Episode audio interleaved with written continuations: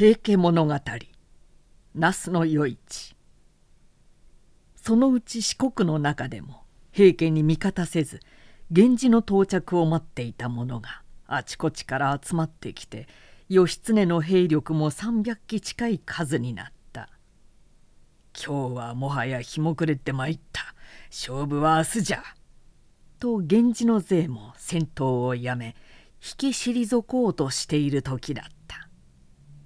暮れかかる夕もやの中から一層のきれいに飾った小舟が右輪に向かって滑るように近づいてくるとピタリと進むのを止めて船を横向きにした「なんだなんだ!」と渚の源氏勢が面白がって見ていると小舟の中から現れたのは紅の袴を履いた十八区とおぼしい美少女で紅の字に日の丸のついた扇を取り出すと。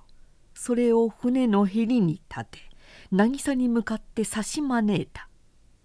義経は後藤兵衛実元を呼んで尋ねた「あれは一体何のつもりじゃ?」多分あの扇をいよということでござりましょうがあるいは殿があの美女に見とれているところを誰か手だれの者にいさせようという魂胆かもしれませんな。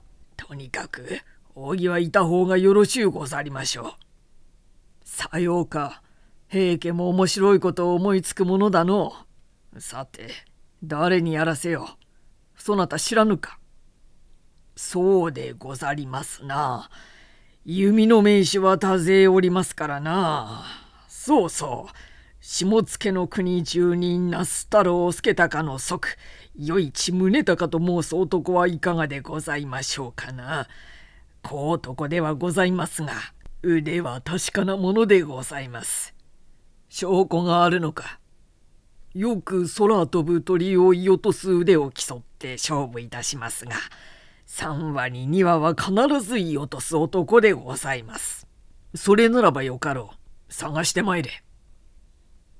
義経に呼びつけられた与一はまだ二十歳そこそこの若者で赤字錦をあしらったひたたれに萌え木脅しの鎧を着用。二十四刺した切り符の矢を追い薄切り符に鷹の羽割を合わせて作り鹿の角を使ったかぶら屋を差し添えていた。重堂の弓を脇にたまさんだ型通りのいでたちで義経の前にかしこまった「よう宗隆そなたの名はよく存じておるぞ。どうじゃ？あそこに見える扇の真ん中をいて敵に見物させてやろうと思うのじゃ。やってみる気はないか」与一はしばらく考えていたがきっと若々しい顔を上げた。なかなか難しいことゆえ万一にもし損じることがあるかもしれませぬ。その時には源氏方の何も関わりましょう。どなたか確かにいる者にご命令ください。義経はこの言葉を聞くとさっと怒りの色を表に表した。鎌倉を立って西国に参った者は義経の命に背くことは許されぬ。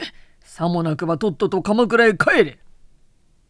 そうまで言われてはもはや辞退する術もない。与一は「ご命令とあらば致し方ござりませぬ外れた時は仕方ござりませぬ。とにかくやってみることにいたしましょう」そう覚悟を決めると家紋を掘りつけてある金福林の蔵を置いたたくましい黒馬にまたがると右輪に向かって静かに乗り出していった。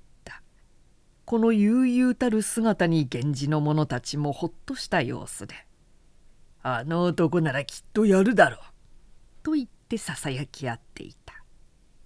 矢頃が少し遠いので与一は馬を6軒ほど海の中に打ち入れた。しかし扇まではまだかなりの距離がある。2月18日午後6時ごろのことである。檻から北風が激しく吹いて船は上へ下へと揺れるのでそれにつれて扇も上下に動揺していた。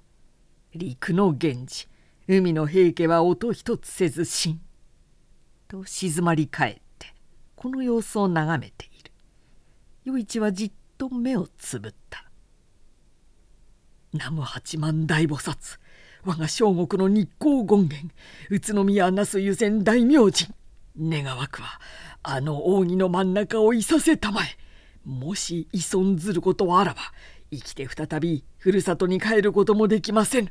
何とぞお力を与えたまえ。目を開けてみると心なしか風が少し収まって扇の位置もさっきよりは安定しているようであった。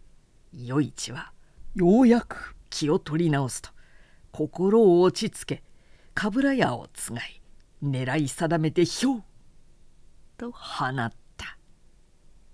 こうとことは言いながら名うての強い弓鏑屋は辺り一面に響くほどの音を立てながら扇の要の一寸ばかりのところに見事に突き刺さり扇は空に舞い上がりキリキリと一つ二つ舞っていたがさっと海に落ちていった紅に日の丸を描いた扇が波に揺られ浮きつ沈みつしているのを見ながら平家は船旗をたたき源氏は海老らをたたいてこの見事な弓取りを褒めたたえたのであった。